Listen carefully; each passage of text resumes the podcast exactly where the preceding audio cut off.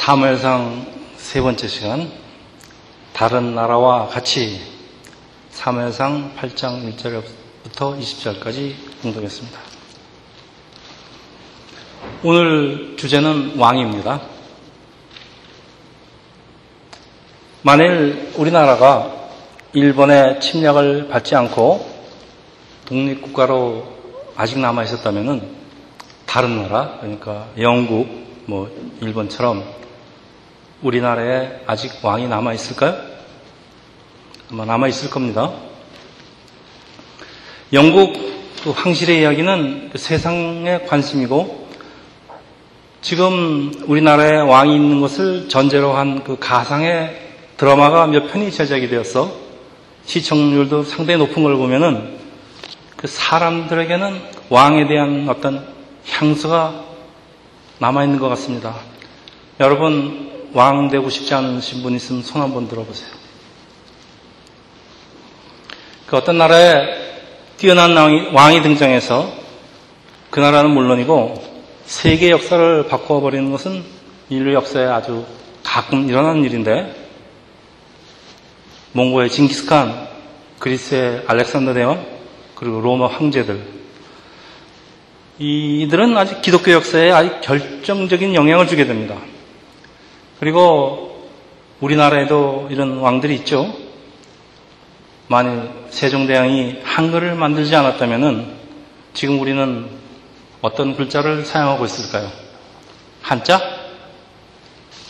초기 기독교가 로마 제국에 박해를 많이 받았는데 이 콘스탄틴이라는 로마 황제의 등장은 기독교를 로마의 국교로 만들어버리고 그러니까 세계 역사를 완전히 바꿔버리는데 이처럼 한 왕의 등장은 한 나라는 물론 세계 운명을 역사를 좌우해 버립니다.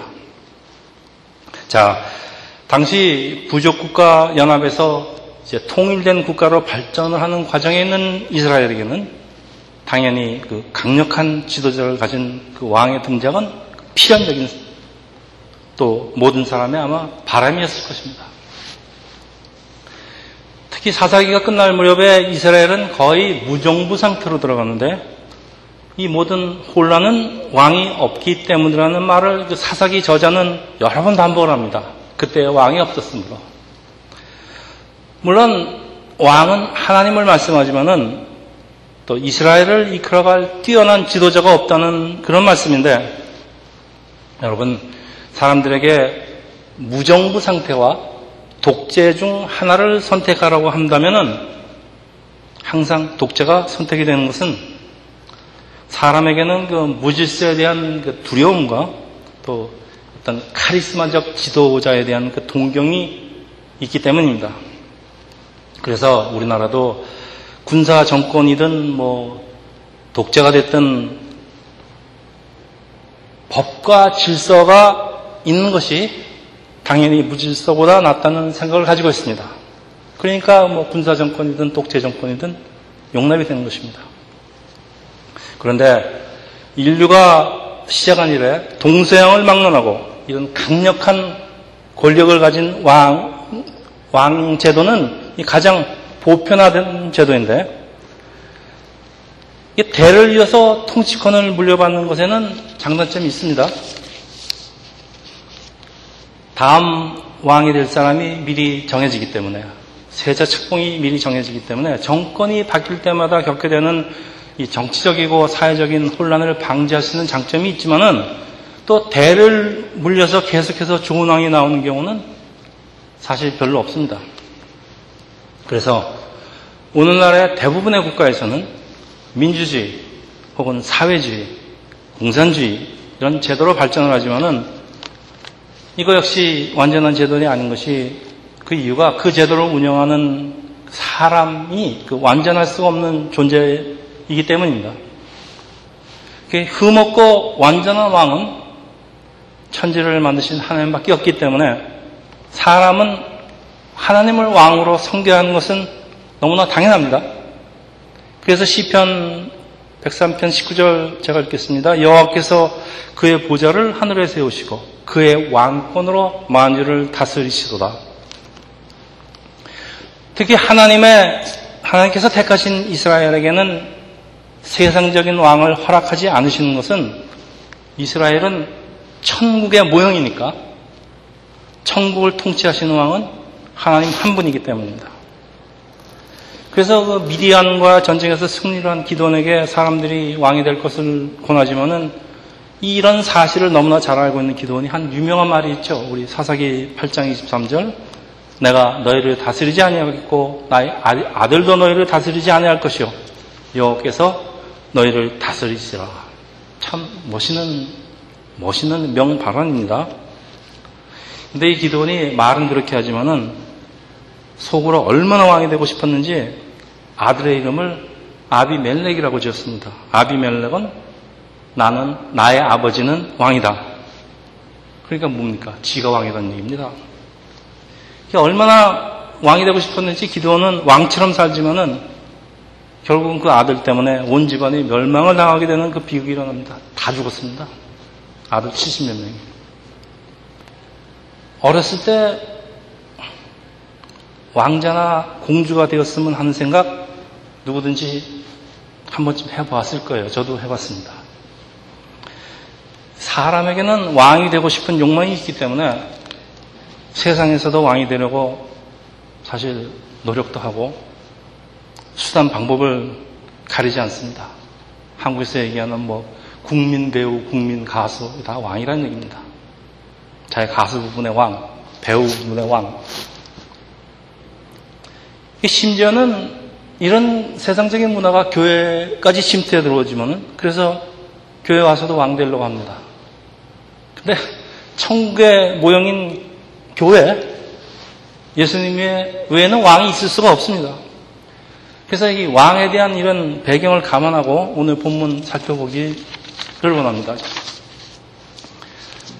우리 7장에는 에베네스라는 아주 유명한 말이 나오는데 그 뜻이 여호와께서 우리를 여기까지 우리를 도우셨다 그런 뜻인데 사무엘이 미즈바에서 블레셋과 전투를 해서 승리를 하고 돌을 하나 취해서 에베네셀이라고 이름을 하고 하나님의 도우심을 기념을 하는 것인데 오늘 크리스천들이 아주 여러 곳에서 자주 사용하는 이름입니다. 뭐 교회 이름, 사업장 이름, 또 뭐 수양관 이름.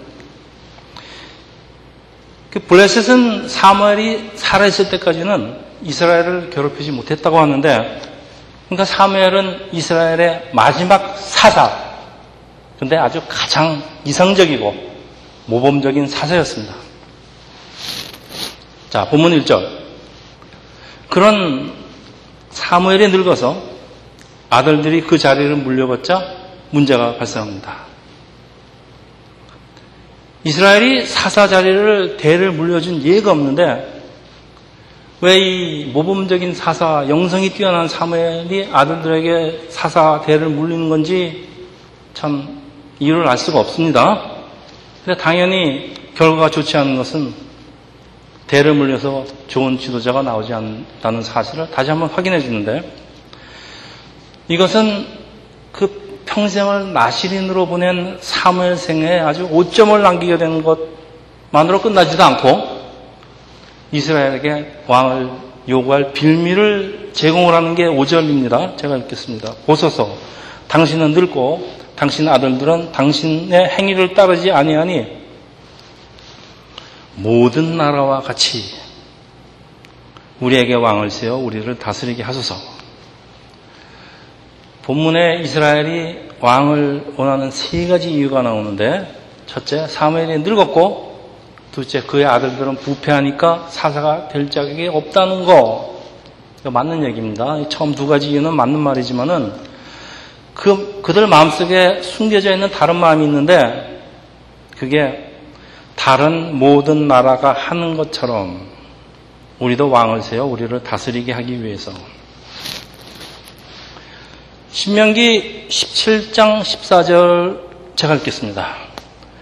내가 네 하나님 여호와께서 내게 주시는 땅에 이르러 그 땅을 차지하고 호재할 때 만일 우리도 우리 주위의 모든 민족들 같이 우리 위에 왕을 세워야 하겠다는 생각이 나거든 반드시 내 하나님 여호와께서 택하신 자를 내 위에 왕으로 세울 것이며 자 어찌하든 하나님께서는 신명기에 이미 왕에 대한 규례를 만드셨습니다. 그리고 당시의 그 상황을 감안을 하면은 하나님께서 택한 사람을 왕으로 세우기만 한다면은 크게 잘못된 것 같지 않다는 그런 말씀인데 그 다음 구절이 우리를 몹시 혼란스럽게 합니다. 7절, 8절 제가 읽겠습니다. 여호와께서 사무에게 이르시되 백성이 네게 한 말을 다 들으라. 이는 그들이 너를 버림이 아니요 나를 버려 자기들의 왕이 되지 못하게 함이라. 내가 그들을 애굽에서 인도하여 낸 날부터 오늘까지 그들이 모든 행사로 나를 버리고 다른 신들을 성인같이 내게도 그러, 그러, 그리하는도다. 자, 여기 나를 버려 자기들의 왕이 되지 못하게 한다. 하나님은 아주 버린다는 아주 강한 표현을 사용하시는데 하나님께서 보시기에 이스라엘이 세상의 왕을 세우려는 이유는 하나님의 그들의 왕이 되지 못하게 하려는 것이다. 이거 무슨 말씀이에요? 하나님께서 신명기를 통해서 왕의 규례를 선포하셨다는 것은 때가 오면은 이스라엘에게 왕을 허락해 주실 계획을 갖고 있음을 알 수가 있는데, 근데 왜 이게 하나님을 버리는 행위며 또 왜 우상 숭배란 말이에요? 그러니까 이스라엘을 이끌어갈 그 뛰어난 왕을 달라는 요구가 왜 여호와를 버리는 행위예요? 하나님은 하나님이고 왕은 왕인데 말이죠. 그런데 그 모든 그 유대 문서에는 이스라엘이 왕을 요구하는 것이 잘못이라기보다는 그 동기와 때가 그 시기가 나쁘다는 것을 지적하고 있습니다. 그 왕을 세우겠다는 이유는 본문 5절 그리고 20절에 반복이 되는데 다른 나라들 같이 성경에 반복되는 게 있으면 그게 바로 메시지입니다. 그리고 오늘 설교 제목입니다. 그러니까 다른 나라들이 그렇게 하니까 우리도 그렇게 해야 되겠다는 그런 논리인데 어떻게 생각하면 맞는 것 같아요. 그렇지만은 이스라엘은 하나님께서 구별하신 언약의 백성인데 다른 나라와 똑같을 수 없다는 데 이유가 있습니다. 하나님의 특별한 그 보호와 인도를 받고 있는 이스라엘이 이런 특권을 누리는 대신에 당연히 다른 나라와 구별되어야 한다는 것은 너무나 당연한 일입니다. 근데 다 필요 없고 다른 나라 같이 평범한 그 세상 나라가 되겠다는 것입니다. 그러니까 다른 나라처럼 왕을 앞세우고 혹은 우상 가지고 다니면서 전쟁하면서 사람의 지혜와 사람의 힘으로 이 모든 문제를 해결하겠다는 것입니다. 여러분, 제가 거듭해서 말씀드리지만 이게 우상숭배라는 거 잘 아실 줄 믿습니다. 그래서 하나님께서는 이스라엘의 속마음을 아시고 사무엘에게 하신 말씀이 그들이 너를 버린 것이 아니라 나를 버려서 자기들의 왕이 되지 못하게 한 것이다. 20절에 우리도 다른 나라들 같이 되어 우리의 왕이 우리를 다스리며 우리 참 좋아합니다. 5절의 반복이지만은 이스라엘 왕은 하나님이신데 우리의 왕이 우리를 다스리면은 그러면 하나님 필요 없다는 말씀 아니에요? 그런 말씀 아닙니까? 그래서 그 다음 구절이 아주 심상치 않습니다. 다음 구절. 우리 앞에 나가서 우리의 싸움을 싸워야 할 것이다. 우리 앞에 나가서 우리의 싸움을 싸운다. 여러분 그 고대 당시에 그 왕의 가장 큰 임무가 전쟁이 있을 때 앞장을 서서 적들과 싸워서 백성들을 보호하는 게 이게 왕의 임무입니다. 그러니까 이건 왕이 앞장을 서서 나와서 싸우는 것은 세상에서 하는 그런 세상 방식으로 하겠다는 것입니다. 근데 출애굽해 갖고서는 이스라엘이 지금까지 이스라엘이 앞에서 싸우신 분은 여호와 하나님입니다. 이스라엘이 여리고성 공격할 때도 공격하기 직전에 여호와의 군대 장관, 천국군 총사령관 예수 그리스도께서 이 전쟁을 직접 치르기 위해서 나타나시고 그러니까 우리가 반드시 기억할 것은 하나님 백성이 싸우는 모든 전쟁은 모든 전쟁은 우리가 싸우는 것 같지만은 여러분 유명한 말 아시죠? 모든 전쟁은 여호와께 속한 것인데 사람은 마땅히 기억해야 할 것은 쉽게 잊어버리고 오히려 잊어버려야 할 것을 기억하면서 쓸데없는 근심하면서 괴로워하면서 두려워합니다. 우리 남의 얘기가 아니고 우리 자주 하는 일입니다. 일어나지 않는 일 걱정하고 근심하고 또 지나간 사람 원망하고 미워하고 그, 그 미워하는 마음을 지가 복귀지 못해서 자기만 괴롭습니다. 아주 후회하면서 그렇게 삽니다, 사실. 이스라엘이 하나님과 함께 하면서 승리한 그 수많은 그 싸움, 그 전쟁들이 있습니다. 이거 다 잊어버리고 뭐라, 뭐라 그런가 하면 사무엘 아유 당신 늙었는데 당신 아들들은 이제 엉망이고 이제 우리 어떻게 이거 우리 어떻게 하란 말이에요 이거 차라리 이번 기회에 우리 왕을 세웁시다 우리 딴 나라처럼 하나님께서 베푸신 모든 역사 은혜 잊어버리고 세상이 왕 세우니까 우리도 따라합시다. 이거 우상 숭배입니다. 그럼 하나님께서 말리셔야 될 것 같은데 그럼에도 불구하고 하나님께서는 이스라엘에게 왕을 허락하시는 이유가 그 이유가 있는데 우리 나중에 더 살펴보겠지만은 우선 이스라엘이 하나님께서 직접 통치하시는 천국의 모형이기는 해도 교회가 천국의 모형이기는 해도 아직은 천국이 아니기 때문에 하나님 말씀에 순종해서 이스라엘을 잘 이끌어갈 왕이 있어야 하는 거 하나님도 아십니다. 그래서 하나님은 다윗이라는 왕을 예비하시는데 이 다윗은 이 사무엘 사무엘상은 이제 좀 있으면 나오지만 다무엘 다윗 얘기입니다. 다윗은 이스라엘을 중동 지방으로 지배하는 큰 나라로 세우는데 그러니까 아주 강력한 왕이 등장해서 이스라엘을 아주 큰 나라로 만드는 그 성공 사례가 있습니다. 그러니까 왕정 제도는 이 땅에 하나님의 나라가 도래하기 전까지 그때까지 이 고대 국가를 운영하기 위한 임시적인 방편 비록 최선은 아닐지라도 하나님께서 이스라엘의 선택을 허락하시는 범위 안에 있는 그 차선의 제도라고 생각을 하면은 적당한 표현인지 아닌지 저도 잘 모르겠습니다. 참 어렵습니다. 이스라엘에게는 강적 블레셋이라는 그 외부적인 요건과 또 사멸을 계승할 마땅한 지도자가 없다는 그 내부적인 그 정치적 사회적 이유가 있기는 합니다. 그런데 왕정 제도가 좋은 결과보다는 나쁜 결과를 초래한다는 것은 뭐 이스라엘의 역사가 뭐 세계 역사가 잘 말해줍니다. 왕이 하나님의 말씀을 순종할 때는 나라가 번성하고 백성들은 평안한 생활을 하지만은 만약 그렇지 못한 왕이 등장하면은 많은 문제가 발생하는 것은 그 우리가 이제 앞으로 다루게 될 그 열왕기에서 잘 나오고 있습니다. 자, 왕을 세우기는 하지만은 이 왕정 제도를 올바르게 운영하기 위해서는 조건이 있습니다. 하나님이 정하신 시기에 하나님이 원하는 사람을 왕으로 세워야 하는데 이거 못 기다리고 그거 자기들 생각대로 하라는 것이 이게 문제입니다. 하나님께서는 다윗이라는 아주 하나님 마음에 합한 왕을 준비하고 계시는데 사람들은 그들이 원하는 왕을 그들이 원하는 때에 세우게 됐는데 여러분 그가 누군지 잘 아시십니다. 이스라엘의 초대왕 사울입니다. 사람이 하나님을 앞서가는 결과는 아주 좋지 않습니다.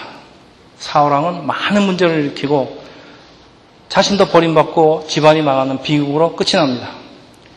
다윗은 하나님이 선택한 왕이지만은 사울은 사람 눈에 좋아서 사람이 선택한 왕이기에 뭐 결과는 필연적으로 이런 나쁜 결과가 옵니다.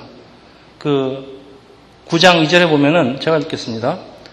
그의 이름은 사울이요 준수한 소년이라 이스라엘 자손 중에 그보다 더 준수한 자가 없고 키는 모든 백성들보다 어깨의 위만큼 더 컸더라. 요즘 이런 사람을 어디서 뽑는지 아십니까? 꽃미남들. 아이, 키 크고 잘생긴 사람들 선발해서 이 아이돌 만듭니다. 그러니까 키가 크고 잘생겨서 왕으로 세웠지만은 아, 이 사람 지나고 보니까 아주 이기적이고 화도 잘 내고 증오심 가득하고 질투 많고 비열한 사람이고 무엇보다도 그는 하나님께 아주 불순정한 사람입니다. 그래서 13절, 13장 13절 보면은요, 사무엘이 사울에게 이르되 왕의 나라가 길지 못할 것이라. 여호와께서 왕에게 명령하신 바를 왕이 지키지 아니하였으므로 여호와께서는 그의 마음에 맞는 사람을 구하여 이 다윗입니다. 여호와께서 그의 백성의 지도자로 삼으셨느니라. 하나님께서는 다윗이라는 그 소년, 목동입니다. 아주 보잘것없는 목동을 하나님 마음에 합한 왕으로 연단시키는 도구로 사울이라는 왕을 사용하시는데 여러분 사울이 얼마나 다윗 죽이려고 쫓아다녔습니까? 다윗을 연단하는 것입니다. 그러니까 이렇게 쓰임이나 받으려면은 왕 되었다고 좋아할 거 하나도 없습니다. 여러분 주위에 여러분을 괴롭히는 사람들 있죠? 그 사람들 미워하지 마시고요. 나를 연단시키려고 하나님께서 쓰시는 사람이라고 생각을 하면 생각을 하면 되는 게 아니라 그 말이 맞습니다.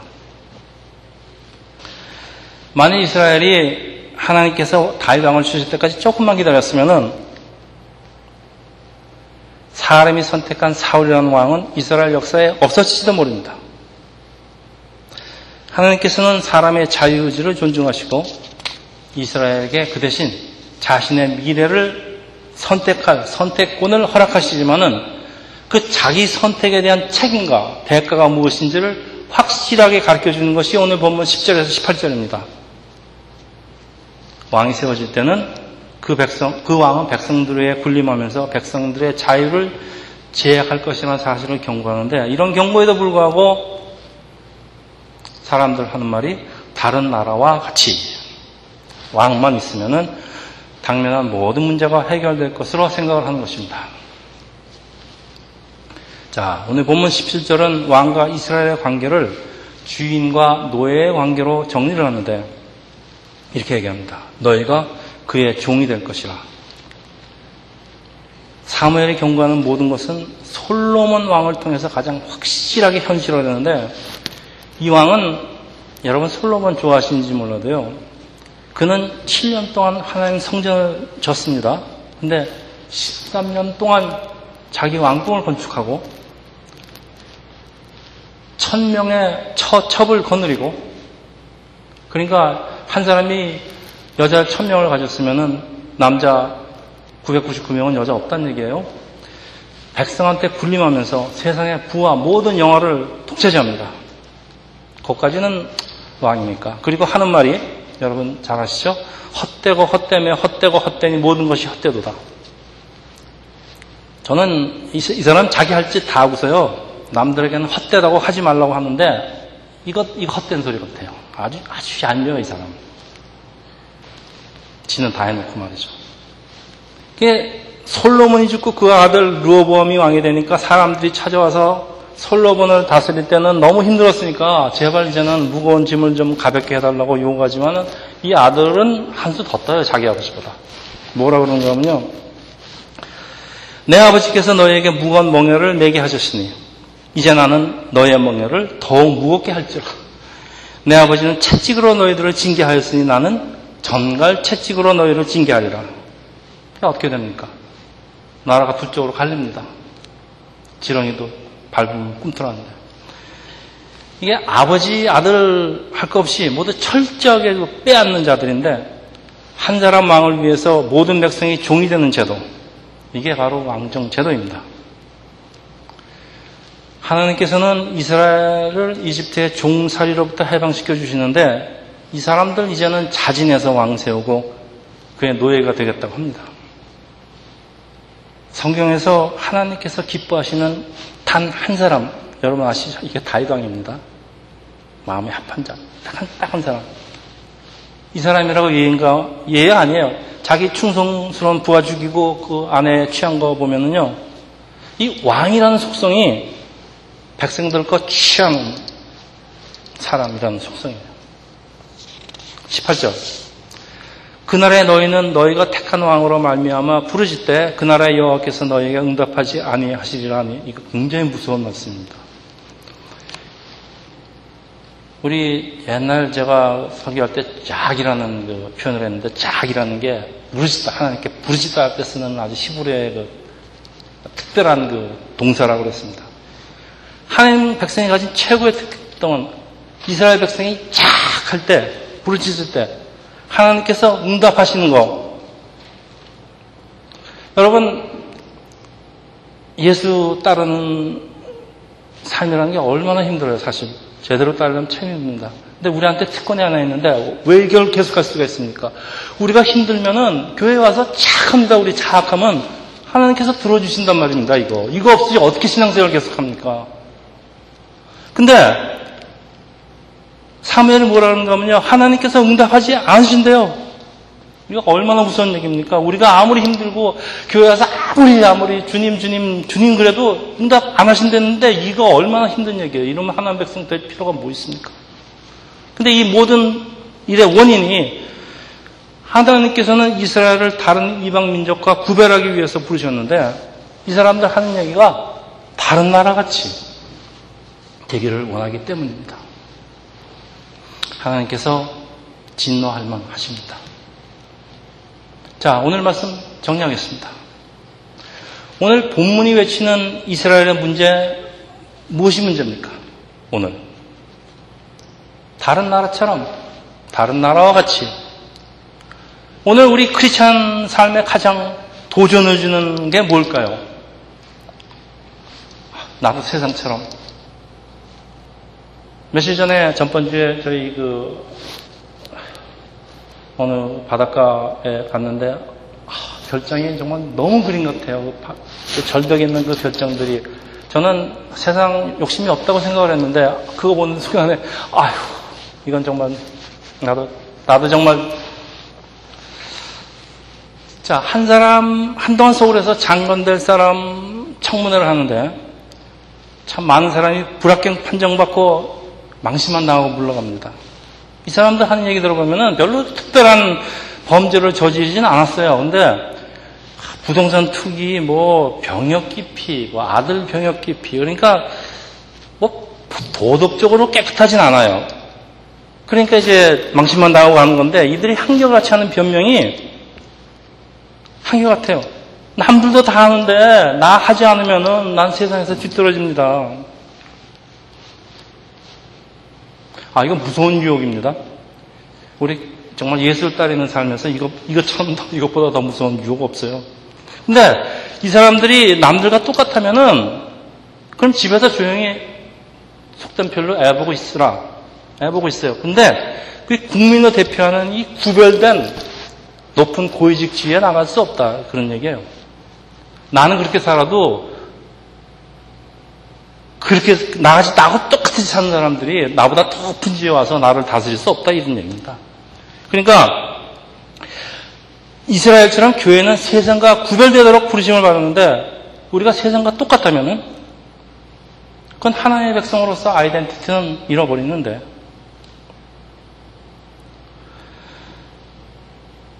더 이상 교회는 세상과 다르지 않습니다. 그러니까 세상과 똑같은 교회 교회는 교회예요. 교회예요. 근데 그래서 크리스찬이 항상 자기 자신한테 묻고 또 묻고 또 묻고 살아야 되는 것은 남들이 세상에서 한다고 우리 크리스찬도 따라해야 하는지 우리가 살아가면서 매 순간 결정해야 됩니다.